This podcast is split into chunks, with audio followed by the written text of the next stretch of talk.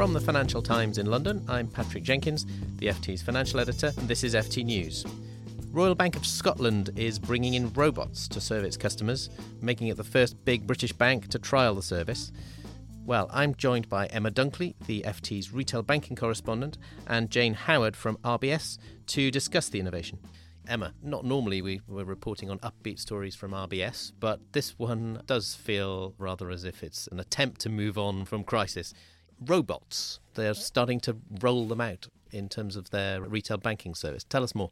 RBS appears to be the first of the large UK high street banks, at least, to have plans to launch artificial intelligence to serve its retail customers.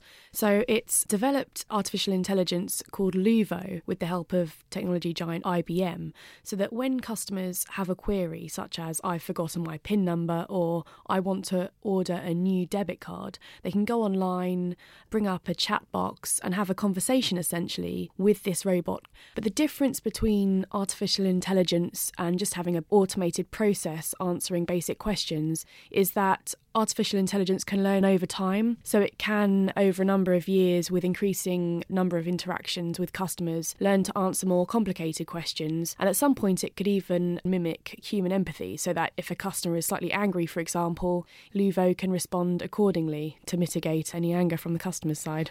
All sounds great fun, but of course, ultimately, it's just about saving costs, isn't it?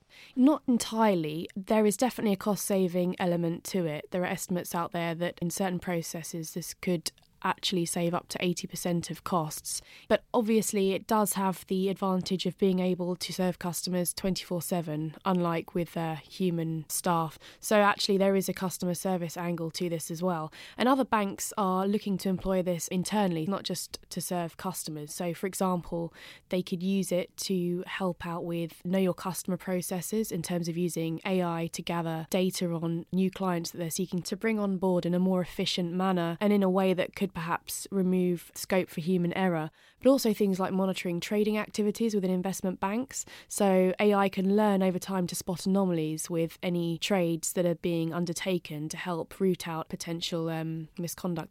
Let's bring Jane Howard, who is head of personal banking at RBS and NatWest, in now. Jane, maybe you could start by telling us how this is going to work in practice for customers.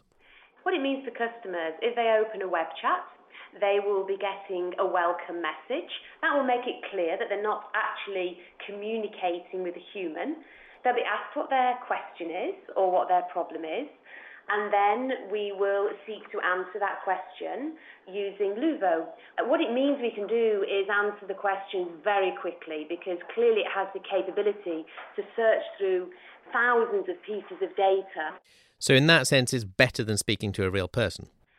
For me, it's about looking for a complementary solution. What Luvo enables us to do is to answer the easier questions, the simpler questions, far faster.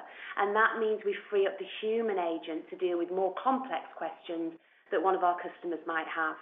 So, if there's a question that stumps Luvo, he or she, is it male? Have we established this?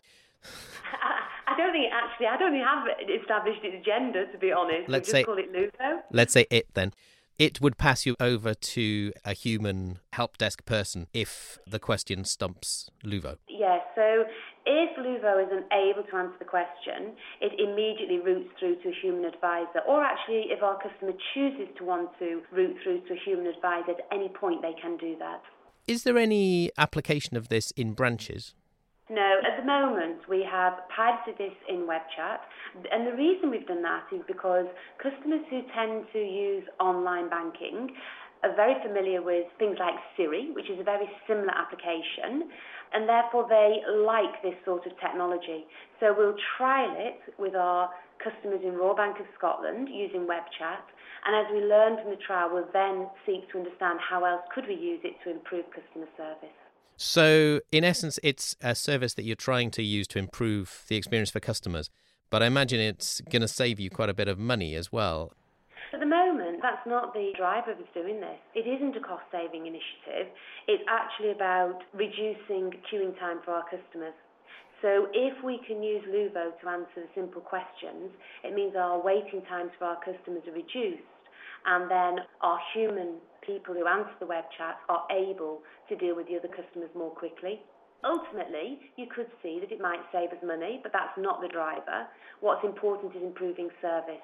Emma, RBS is, we think, the first to do this kind of thing, but they're not alone across the financial services space, are they? They're not alone, so a number of other insurers are looking to do similar things, but also more broadly, banks and insurers and other financial services companies are looking at biometrics as well. So, for example, we've had HSBC recently unveil uh, voice biometrics as a way to allow customers to authenticate and verify their identity when phoning into a call centre, for example, instead of having to reel off PIN numbers and answer numerous questions about their mother's maiden name and their history.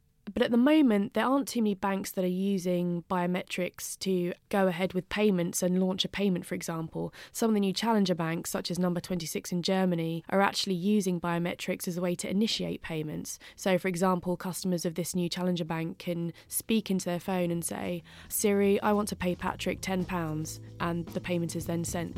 You can pay me £10 anytime you like, Emma. If you enjoyed this podcast, you might enjoy the FT's Banking Weekly you can find this every Tuesday at ft.com slash podcasts.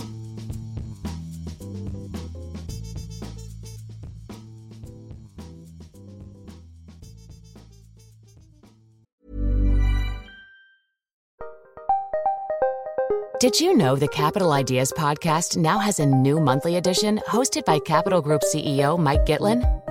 Through the words and experiences of investment professionals, you'll discover who was their best mentor? What's a mistake they made that changed their approach? And how do they find their next great idea? Subscribe wherever you get your podcasts. Published by American Funds Distributors, Inc. Small details are big surfaces, tight corners are odd shapes, flat, rounded, textured, or tall. Whatever your next project, there's a spray paint pattern that's just right because Rust new Custom Spray 5 and 1 gives you control with five different spray patterns. So you can tackle nooks, crannies, edges, and curves without worrying about drips, runs, uneven coverage, or anything else. Custom Spray 5 and 1. Only from Rust